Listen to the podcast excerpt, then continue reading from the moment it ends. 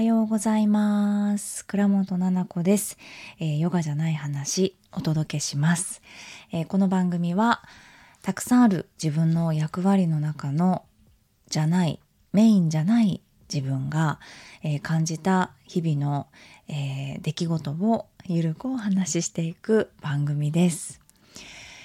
よろしくお願いします。はい。火曜日の朝ですね皆さん。今日はどんな朝でしたか？なんだか暖かいんじゃないですか？今日は。昨日も朝はね私結構早起きだったんですけどそうあの日陰はねやっぱ寒い。まだ1桁6度とかだったかな朝ね。でも昼間12度とか13度とかになってたけど京都さあとまあ東京はね水木20度とかになっちゃうけど大丈夫そう？でだって木曜日なんて最高気温が確か19度とかでしょ？で今見てるんだけどで最低気温が6度でしょ？えこんな振り幅いいの？そのだって20度って半袖とかじゃないでしたっけ ?6 度って激寒ですよ今朝。うんと昨日の朝か。すごい寒かったですけど寒とか言って車の何？温度計？車のなんか温度書いてあるところ？見たら6度ってなってたから嘘でしょって。そんななんか振り幅でいいのかしら？大丈夫？体と思いながら。ね皆さん体調どうでしょうか？私の鼻声どうでしょうか？だんだん良くなってます？ねえ。なんか花粉症の薬もらってアレルギーの薬もらってないんですけどなんかあの鼻水止めるみたいなね薬飲んでるから止まってるんだけどくしゃみで起きるんですよね。来てるなと思いながら本当に。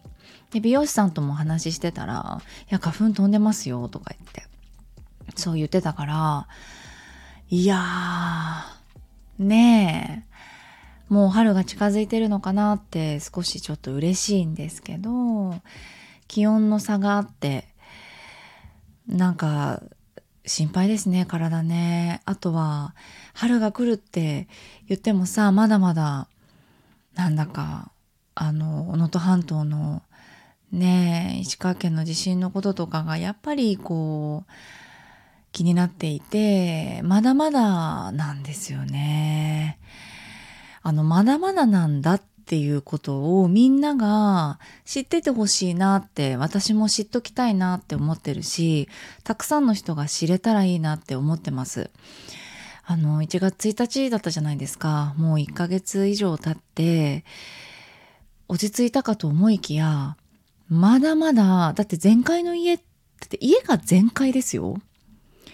でうん家に帰れてないでしょ？皆さん想像できますか？自分の家が潰れて全壊？家の中のものなんて全部取れなくて思い出とか何から全部？ペットがいたらさペットと一緒に入れる場所ってすごい少ないですから一緒にこう被災して過ごすわけですよね。ご飯もない。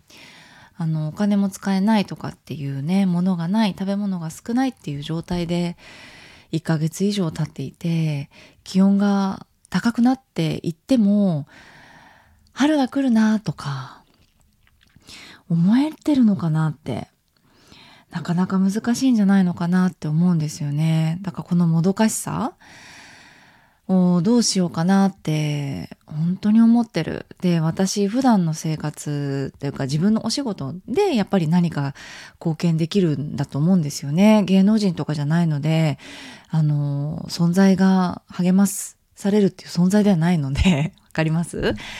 一生懸命お仕事をして、そして、うんと、なんだろう、寄付だったりとか支援っていう形でしかできないので、お母さんと子供っていうのは関わるところで何かずっとねし続けていかないとなっていうのは思っていて自分の活動となんか紐づけてできたらなっていうのを考えてます。自分がね個人で寄付っていうのをしてるのはとは別にですね別に何かお仕事でうんつながれたらいいなって微力ですけれども自分の活動を通してその忘れちゃいけないっていうことと自分は東京でこういうことをしていてそれがうーんとつながったらいいなって。具体的にはうーんお母さんと子供の心のケアっていうのをこっちでしていたりするから今度やる就学前のあのセミナーとかね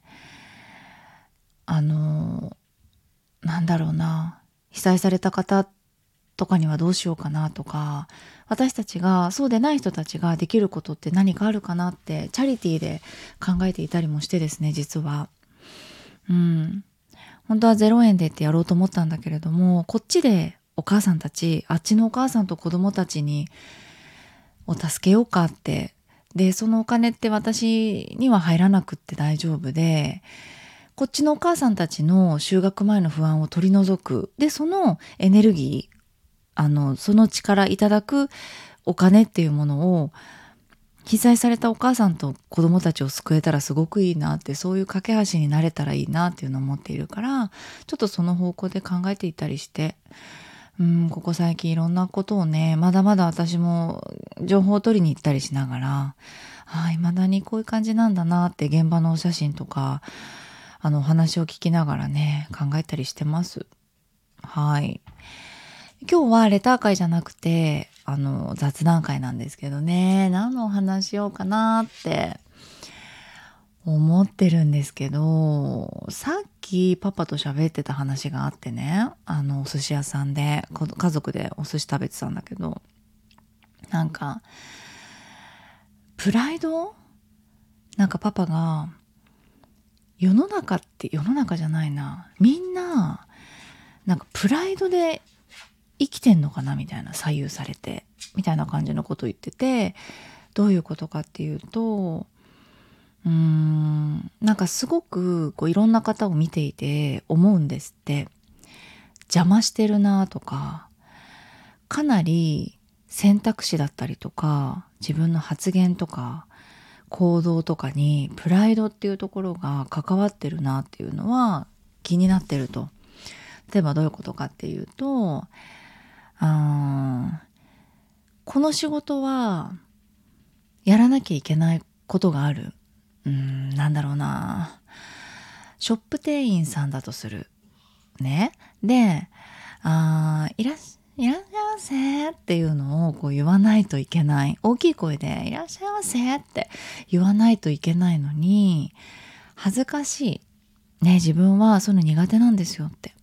で、恥ずかしいから、ちょっとあのすごい出せないんですよって。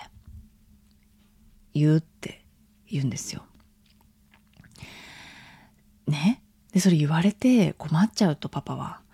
そうですよね。だってパパのお仕事ってまあショップ店員さんとちょっと違って撮影時間っていうのはおそらくですけど決まっていてねなんもう絶対マストだったりするじゃないですか自分だったりタレントさんだったりもお,、ね、お尻の時間っていうのがありますからその間で全員プロの力もちろん被写体の人もカメラマンもヘアメイクもスタイリストも全力をその一瞬にバンって出してやるしかないじゃないですか。ね。そこに恥ずかしいんでとか私ちょっとこういう性格なんでなんかやろうと思ってるけど結構できないんですよね。なんかどういうふうに思われるかなと思って。大きい声で「右側行きます」って言ったら他の人にどういうふうに思われるかって思うとやっぱ言えないんですよとかって言ってんなよっていうことなんですよね。そうかって。すごい納得なんですよね。それって例えばさってショップ店員さんだったらねっていう話をしたらそうそうそうって。で、その、例えば現場の話だけじゃなくってって感じるってるんですって。自分のすごいこう、すぐそばの人だけじゃなくっても、なんか男友達とかの話を聞いてると、なんか分かったふりしたりとか、できたふりする。多分男性に多いんじゃないかなってパパは言ってて、でも分かんないって。俺は逆に女の人の気持ちが分かんないから、男性に多いっていう言い方になってしまってるかもしんないんだけどっていう珍しくさそういう意見を付け足しながら言ってくるのよ。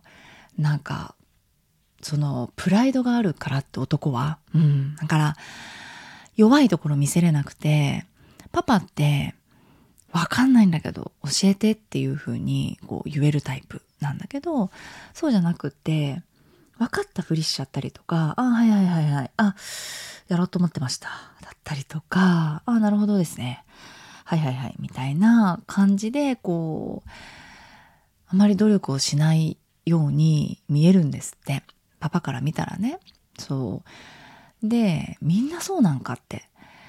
なんか、いう話をしてて、まあ、すごく言いたいことがわかるなって。でも、私は、私ね、普段のなんかコミュニティだったりとか前にやってたオンラインサロンとかで言うと個人の方が多いんですよね。フリーランスの先生でとかフリーランスでなんかやっててってさ結構個人なのよね。自分の名前でどう活動していくかっていうことだったりするから。でもパパの場合ってチームじゃないですか。チームでこの決められた時間で実力を発揮する。ねそこに邪魔だろうとすごいわかる。ねだからじゃないってああだこうだ言ってないでその仕事だから例えば「いらっしゃいませ」が言えないんだったらもう無理なのよ帰ってあなたってなるんですよねショップ店員さんだったら。それも例えば先輩に怒られながら恥ずかしいし慣れてないし、うんと、お客様に声かけてなんかあ、どういうのお探しですか？とか言って仕方されたりとか、あ、大丈夫です。とかって言われながら、頑張ってやっていくんじゃないんですか？絶対ショップ店員さんだってそうでしょ？きっと。最初からさ、バンバン知らない人にさ、要は買ってもらうわけでしょ？ショップ店員さんって。なんか断られる？自分がそういうの声かけられたくないなっていう人だったらなおさらさ仕事だからといってその場に立ってても声かけるの緊張しない？私ティッシュ配りのバイトとかしたことあるんだけどなんか日雇いみたいなさ一日でお金もらえたりするじゃないですかあれ。すごい若い時やったことあるんですけどそれなんかそうそう私学校ほら退学になった時に高校なんかみんなは高校ですごい授業中になんか電話してきて どんなって感じなんだけど授業中に電話してきて私はティッシュ配りのバイトしてるみたいなちょっとその切ないキュン胸がちょっとキュンとするような思い出なんだけどいろんなアルバイトをやったんですよ。だって働かないといけないから私は。っていう感じでさそうそうちょっと脱線しちゃった。その時だってなんかえー、なんか断られたら傷ついちゃうとかパンとか言って目の前で捨てられたりとかどけよとか言われたりとかもあるんですよね。そう。でもやるんだよね。そう。なのよ。だからそれをなんかなんでやらないんだろうっていうのをすごく疑問に思ってるわけ。パパは。すごい簡単な話で言うと。そうだよねって。でも私は気持ちわかるんだよって。フリーランスの人で自分一人でやってる人ってやっぱり怖くて。パパみたいなそのチームでやるのはやる理由があるじゃないって。ね今のこの時間でとか、うん、みんなで力を合わせて一個のもの作るから。で周りの人もやってるのも見て、あ、自分も頑張んなきゃとか、あ、こういうふうにやったらいいんだってわかるけど、一人ぼっちなね、仕事とかってね、この女性で起業するとか、やってくって、やっぱりそれ戦わなきゃいけないのよ、一人でって。だから、怖い気持ちはわかるよって。で、100歩譲ってねってパパがプライドがあるならプライドとか僕はこういうのなんでとか私はこういう性格なんでみたいな一回その壁を張るなら張れと。で、張ってて、そのカモフラージュをしといてる間にやれよって言うんですよ。だから壁を立ててる間に筋トレしとけよみたいな。超コソコソコソコソやって上手くなったりとか、何か努力をしてできるようになれよって。そのための、一回その自分を守るためのガードのようなプライドなんだとしたら、許すけどみたいなわかんないなどの立場って感じなんですけど許すけどででもなんかそうじゃないとあのなんか話し合えないというか分かり合えないと思ってるんじゃないかなパパ的には。ねえいや私もそうなんだよ、だぞと。分かってると、パパは。私もすごいパパに似てる。ね。だ逆に珍しいよっていう話なの。すごくこう、あなんていうかな。頑張るタイプ。どちらかというと。頑張るタイプか、うんと、不安に思ってしまいやすいタイプなんだとしたら、私は不安よりも、パパもそうなんだけどね、不安よりも頑張るということを選ぶというよりかは、もうそれしかないって思ってるのよね。それって弊害がすごくあって、あ頑張るタイプの人ってすごいね、旨味があるんですよ。中毒になるんだと思うのよ。変な話。だから頑張っていると評価されるんだよね。仕事できるじゃん、どう考えてもこの考えって。だって不安なことないんだよ。自分がどうしたらできるようになるかっていう、そこにしか考えないんですよ。自分ができないかもとか、恥ずかしいとか、かっこ悪いとか、初心者だとか、言ってる場合じゃねえだろっていう自分がいるんですよ、常に。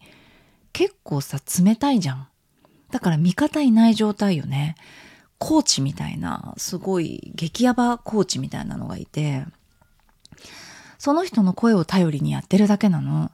でもそれって成功したらすごい旨味なんだよね。え、仕事できるじゃんとかって評価されたり、単純に言うとすごく稼げてきたりとか、そしたら、こう、なんて言うんだろう。うんと、欲しがられて、評価されて、なんか昇格したりとか、昇進したりとかしていくんだよね。実績が積んで、さらに自分だったらできるかもとかって思ったりするんだよね。そうするともう抜け出せないというか、で、今のパパの状態じゃない？なんかさ、理解ができないみたいな状態になるわけ。え、なんでやんないのみたいな。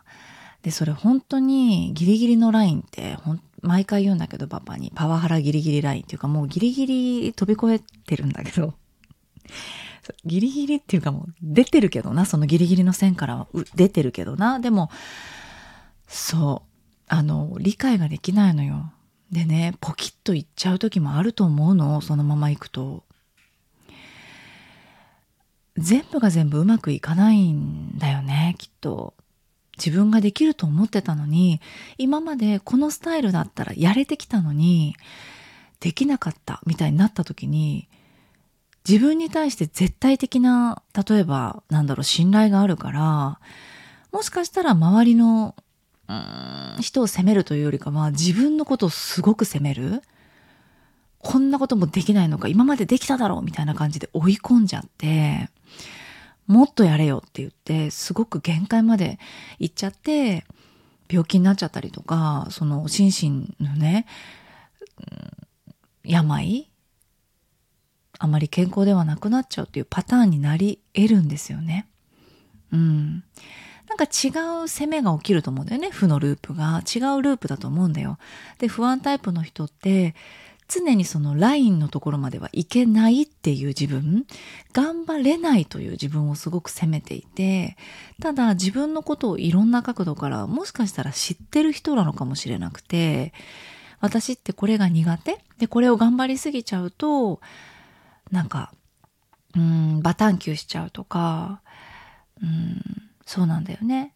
自分に優しく、自分のペースをこう尊重してあげながら、やってるっていう言い方もできるのかなと思うのよね。だけど、やっぱり、私がパパに言ったのは、そのね、まあ、例えに出てた人がいたわけよ、2、3人。で、似たようなタイプだってパパは言ってて、どうなってんだ世の中って嘆いてるわけ。でもね、パパって、その人たちからしたら、すごい嫌だよ、パパのこと見ててって。で、もしかしたら、パパは、あの、そうじゃないかもしれないけど、傷つけてると思うって 言ったんですよ。なんでって言うから、どうしたらそういう風になれるかわからないんだよって。で、パパを見てると、言ってることはわかると。分かってるんだよ、その子たちもって。なんだけど、そうはなれないって言って、例えば辞表届出したりとか、会社に来なくなっちゃったりとか、泣いちゃったりとか、どんどん声がちっちゃくなっちゃったりとか、するんじゃないって。そこをね、例えば、パパが、なんでできねえんだって。こっち来いよって。俺を見ろよ、そばで。勉強しろよって。だとし、それのね、やり方って、だから傷つけちゃってる。分かってるんですって。でもそうなれないから、余計自分のこと責めちゃうんですって。本当に自分は、例えばもう本当にできない人だなとか、何回言われてもできないんだな。もう、俺なんかやめた方がいいかなってなっちゃってるじゃんって。それって、パパがダイレクトな言葉を選んで怒ったりしなかったとしても、関係性だったりとか、うーん、でもやっぱりこの匂っちゃってるんだよねっていう言葉じゃなくっても分かっちゃってるんだと思うよって。で特にねパパの場合ね言いたいことね全部出ちゃってるって。ママに私にも言いたいことあるでしょって。でもね言わないのようちのパパ私にねあんまりねなんとかじゃねえだろとかね言わないの、うん、でもねなんかあははっていう時はあるんですよ私がなんか全部パパのせいにしたりとか、ねこれさ、なんか、誰？これ。なんか、やりっぱなしにしたの？とか言って。私だったりする時あるんですよ。ええ、俺じゃないみたいな。ママだったわ。みたいな。パパもなんか、あみたいな。イラッとしてるんだけど、それも、めんどくせえと思って言わないんだよ。ね。とかもなんかすごい顔に出てるせっかちだったりとか段取り悪いとかなんか大きい荷物を持ってる時とかってなんかすごい効率がいいわけですよパパとかってああしてこうして荷物をさばいたりとかなんか効率がいい人なのすごくあの頭の回転が速いというかあれやってこれやってこっち寄ってこれを下ろしてこうしてこうみたいな女の人なのか私って結構苦手でいっぱい手に持っちゃったりとかして、そのまま車乗っちゃって、あ、後ろの席に置いたらよかった。あ、あっちの家に置いてくればよかった。あ、違うやつ持ってきちゃった。みたいな。そういうのないんですよね。そういうの見ててなんか若干、なんか、あーって呆れてたりとか、イラついてるっぽいけど、言ってこないんですよね。でも、あ、なんかムカついてんだろうなとか、なんか言いたいことあるんだろうなっていうのはすごい感じるよって顔にね、出ちゃうのよね、パパ。うん、だから顔には出ちゃってるよって。そしたら、でその話続きがあってね、そのパパが、その自分の身近にいる人が、あの会社の人だったりするんだけど、すごく調子がいいと。で、うんと、パパってほら、人を育てるっていうこともしなきゃいけないからね、職業的に。で、すごく調子がいいんだって頑張っていてって。そしたら、え、パパ、そしたら何て言ってんの？っつったら、いいじゃんって言ってるって。あ、そうなんだ。いいね、それね、嬉しいねって。いいじゃんだけじゃなくて、ほら、できるんじゃんとか、ほら、できたじゃんっていう風にも言ってあげたらって言ったんですよ私。できるじゃねえかっていうのももちろんだからそういう言い方ね。ああ今のいい感じだよ。今度もなんかそういう感じにやれっていうんじゃなくてできるでしょって。ほらお前できるんだってって。なんかそういう言い方にしてあげたらもしかしたらなんか打ちのめされちゃって自分はキビキビ動けないとかこんな風にできないって思ってる人にとってそばで学べっていう師匠と弟子の関係とかってさ難しいよ。難しいけどなんかなかなかさ言葉じゃなくてねたいあのなんか見て覚えろみたいな感じなんですよね。昔の時代みたいな感じで。そう。でもさ自分のこと責めちゃってるかもしれないからそれも頭に入れとくといいんじゃないって。こんな風になれないんですよって思ってると思うよって。うん。で人によってそのインプットの仕方とか私とかパパみたいに努力型全部やるんだよ。みたいな。武士みたいな。苦労とかももう本当に傷だらけで来たんですよここまで。みたいな。死にかけたこと何度もありますよみたいな感じの生き方をしてない人もいるのと。生き方だったりとか学び方だったりなんかそのなんか成長の仕方っていうのってそれぞれあっていいっていうね幅をねも持ちなよとパパに。言ったの。したらそうかって。そういう柔軟性がないんだって言うからいやなくていいってそれもね。だからそれがなだから今私と喋ってるのかもしれないからうんそのパパに柔軟性がないのと一緒でその人たちに頑張るっていうガッツ死ぬ気でやりますわみたいなのがないんじゃないって。で目の前の現実なんでそんな子がいないんだ近頃の若い子はみたいな感じなんだよね。要は言いたいことって多分。いや確かに本当にそうなんだって。なんか無給で働きます押すみたいな人ってあんまりいなくって。うん、じゃあやめますおいっすみたいな感じのものが多かったりする。あんまりちょっとやりたくねえことやりたくねえんでみたいな感じ。やりたくないことも今は自分にとって必要だと思うので全部やらせてくださいみたいな感じでやってきた世代なんだろうけどねあなたはと。でもそうじゃないことに嘆くんじゃなくて文句を言うんじゃなくてだからといってへりくだって合わせろっていうことじゃなくてそのバネを持てというか広い皿を持ってそのクッション材のようにいてあげなってで一辺倒じゃないって自分の頭は硬いんだっていうふうに思うとよくて ねこうじゃないと成長できねえぞとかお前そのやり方だったら売れねえぞとかそれもどうかなっていう話なんですよ。そうじゃない？だって。パパは、あの、そんなにさ、何十人の人と毎日関わるっていうことがないから、私の方が多分いろんなタイプの人、頑張りたい派のオラオラライオンタイプと、小鹿ちゃんタイプ、は、ははっていう羊ちゃんタイプ、ほわほわの、はあ、どうしたらいいんでしたっけ？っていう羊ちゃんタイプとか、ブルブルブルっていう小鹿ちゃんとか、いろんなタイプがあるんですよね。うん。で、そういう人をたくさん私は見てるからねってパパに、どんな人もいていいんだと思うし、どんな、あの、やり方があってもいいんだと思うんだって。それがパパのやり方と違うから怒っちゃってんじゃないかって。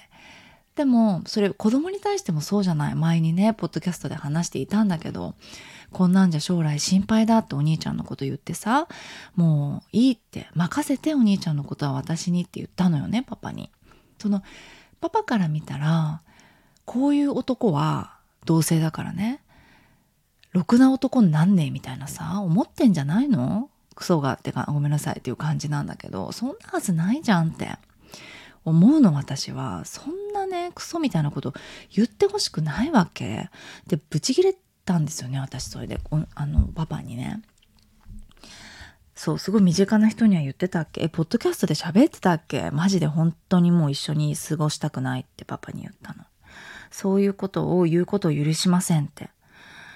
言ったよねポッドキャストで。お兄ちゃんに対してそういうなんか思いを持ってるという保護者？があなたなんだとしたら一人保護者いらないんですけどって二人の保護者いらない一人で十分です私でっていう悪影響なんでっていうふうに言ったことがあるぐらいなんですよ。自分のやり方と違うっていうことがそうならないとかダメだとかそれはうんとなんだろうな正解ではないし強さではないしかっこよくないよねってうん、言ったの。それってなんか俺のやり方を教えないといけないとかやっぱ俺の背中を見せないといけないからっていう思いがもしかしたらすごい強い人なのかもしれないけど大丈夫よと。あのなんだろうな。そう大丈夫っていうことなんだよね。自分と違うタイプだってもしかしたら自分よりもすごい可能性があるかもしれなくってって。そしたら「あそうそうそれはね俺も言ったんだよ」って言って言ってたの。今なって。ゼロだとしたらむしろできねえと自分が思ってるんだとしたらマイナスな状態でからプラスの状態2年後にすごいこう自分なりにどれぐらいまで行きたいっていうところまで行けてたらどうするって。マジですごくないかってこの調子で言ったら分かんないぞって言ったって言うからあそうなんだってよかったねそうやって言ってあげられてって。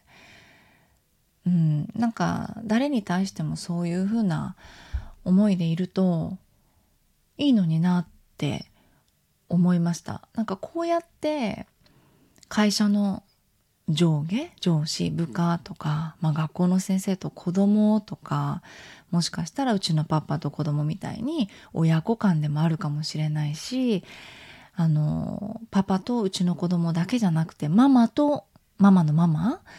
だからママと育ててもらったお母さんとの関係とかでもさありそうじゃない？本当に。あのちょっと本当に早く喋りたいなと思ってるんだけどインナーペアレントとかインナーチャイルドってあの言葉知ってますか？ね心の中のちっちゃい自分をね満たしていこうとかってインナーチャイルドインナーペアレントとかあの脳内の親とかっていうねアドラーとかがいろいろ言ってたんだけれどもその否定的な言葉だったりとか今度ね私もそれについてこ、ま、あのすごく細かく話していく回があってあの2月の29の講座なんだけどね。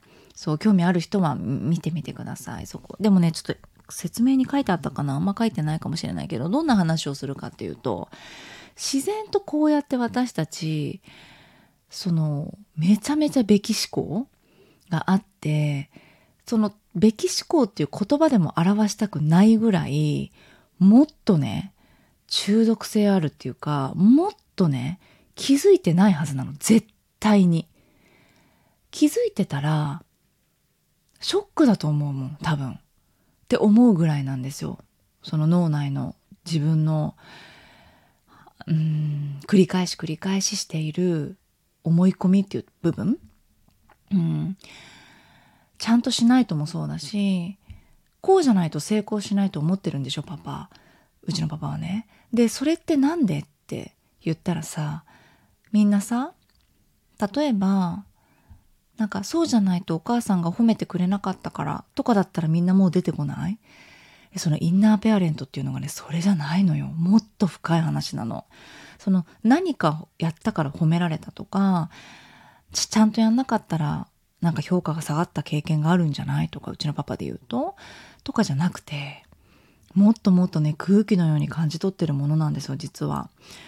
そこを見ていけたらいいよねっていう話をねしていくのそうだからいつもやっぱ脳内で出てくる声が一緒だとかうんなんか今みたいな自分の中のこの譲れないルールみたいなのがあってルールとかフィルターがない方がいいって知ってるしね私が伝えている認定講師の先生が伝えてくれてるセルフラブキッズでもよく話してるんだけどあのフィルターっていうところね外した方がいいんですよね。外した方がいいんですよね。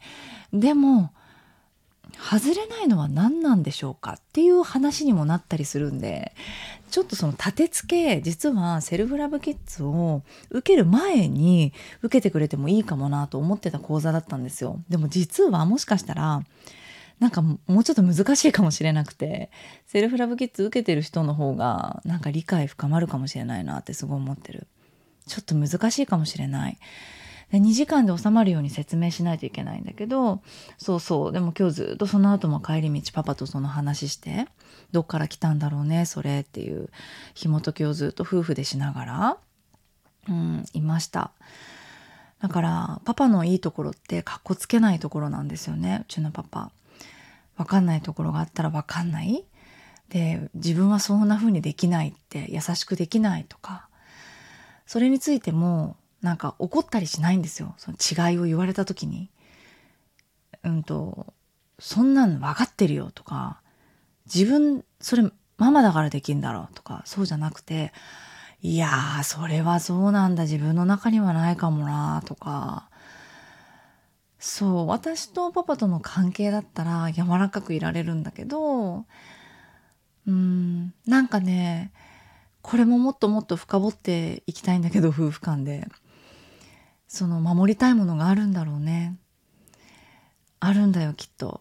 うん。守りたいものと大事に思ってるんだと思うんだよきっと。何かにね反応してその言葉が実は出てきているからそういうところとかもね分かっていけると柔軟にできるんじゃないのかなと思う。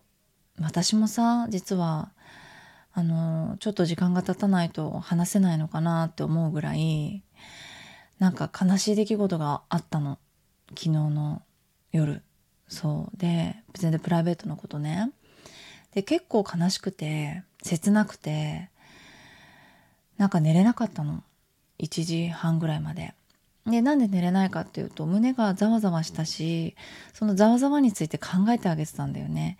なんでざわざわしてるのって何が嫌だったこれ嫌だった気持ちどうする？って、うん、ちゃんと言おうかって言って言ったりとかしてでそうあのもう大丈夫。朝になって解決したんだけれどもいろんなことがあってさあここまでいろんなことをやってるのに自分の心と向き合ってオープンにして過ごしているつもりなんだけどそれでもこうやって試練みたいなものというか私今の私に多分必要な辛い出来事っていうの起きるんだなと思うのよ。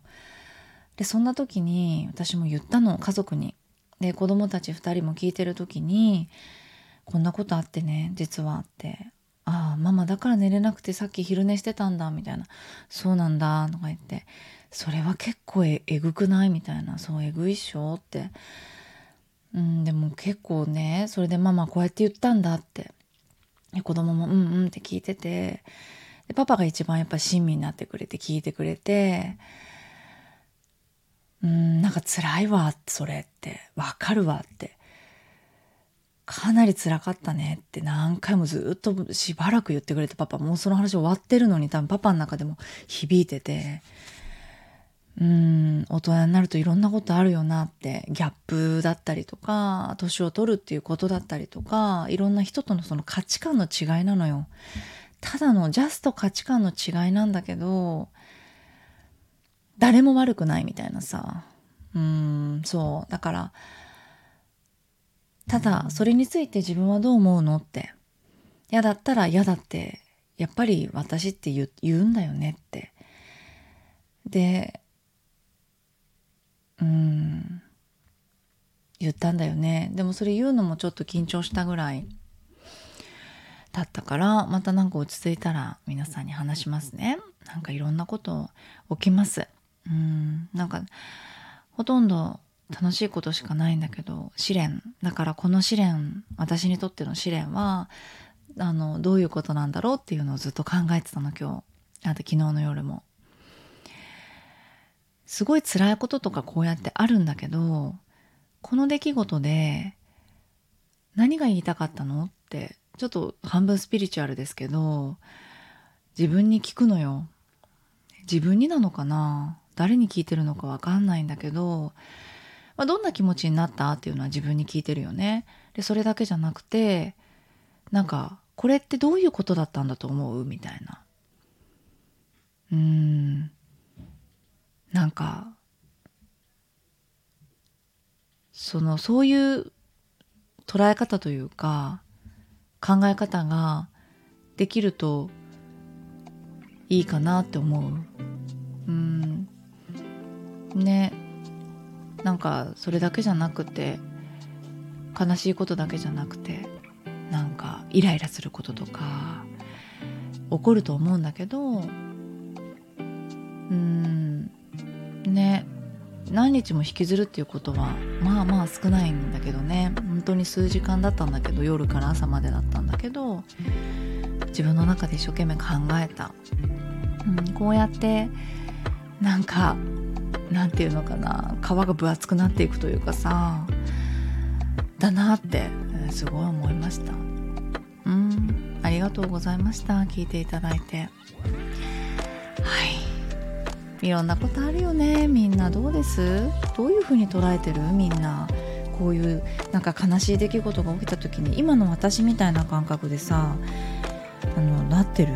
なんかある？みんな何やるとか。私結構さ発散タイプじゃなくてカラオケ行くとか騒ぐとかじゃないんだよね。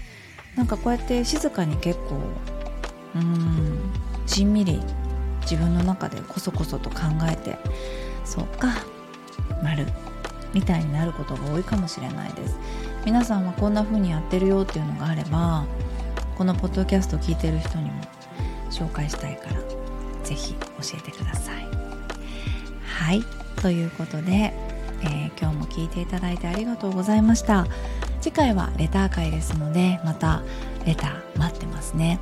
あのー、このハンドルネームじゃないわ。なんだっけこの、えーと、リスナーネームもうねあの〇〇に1票みたいな感じで皆さんからも意見いただいてます。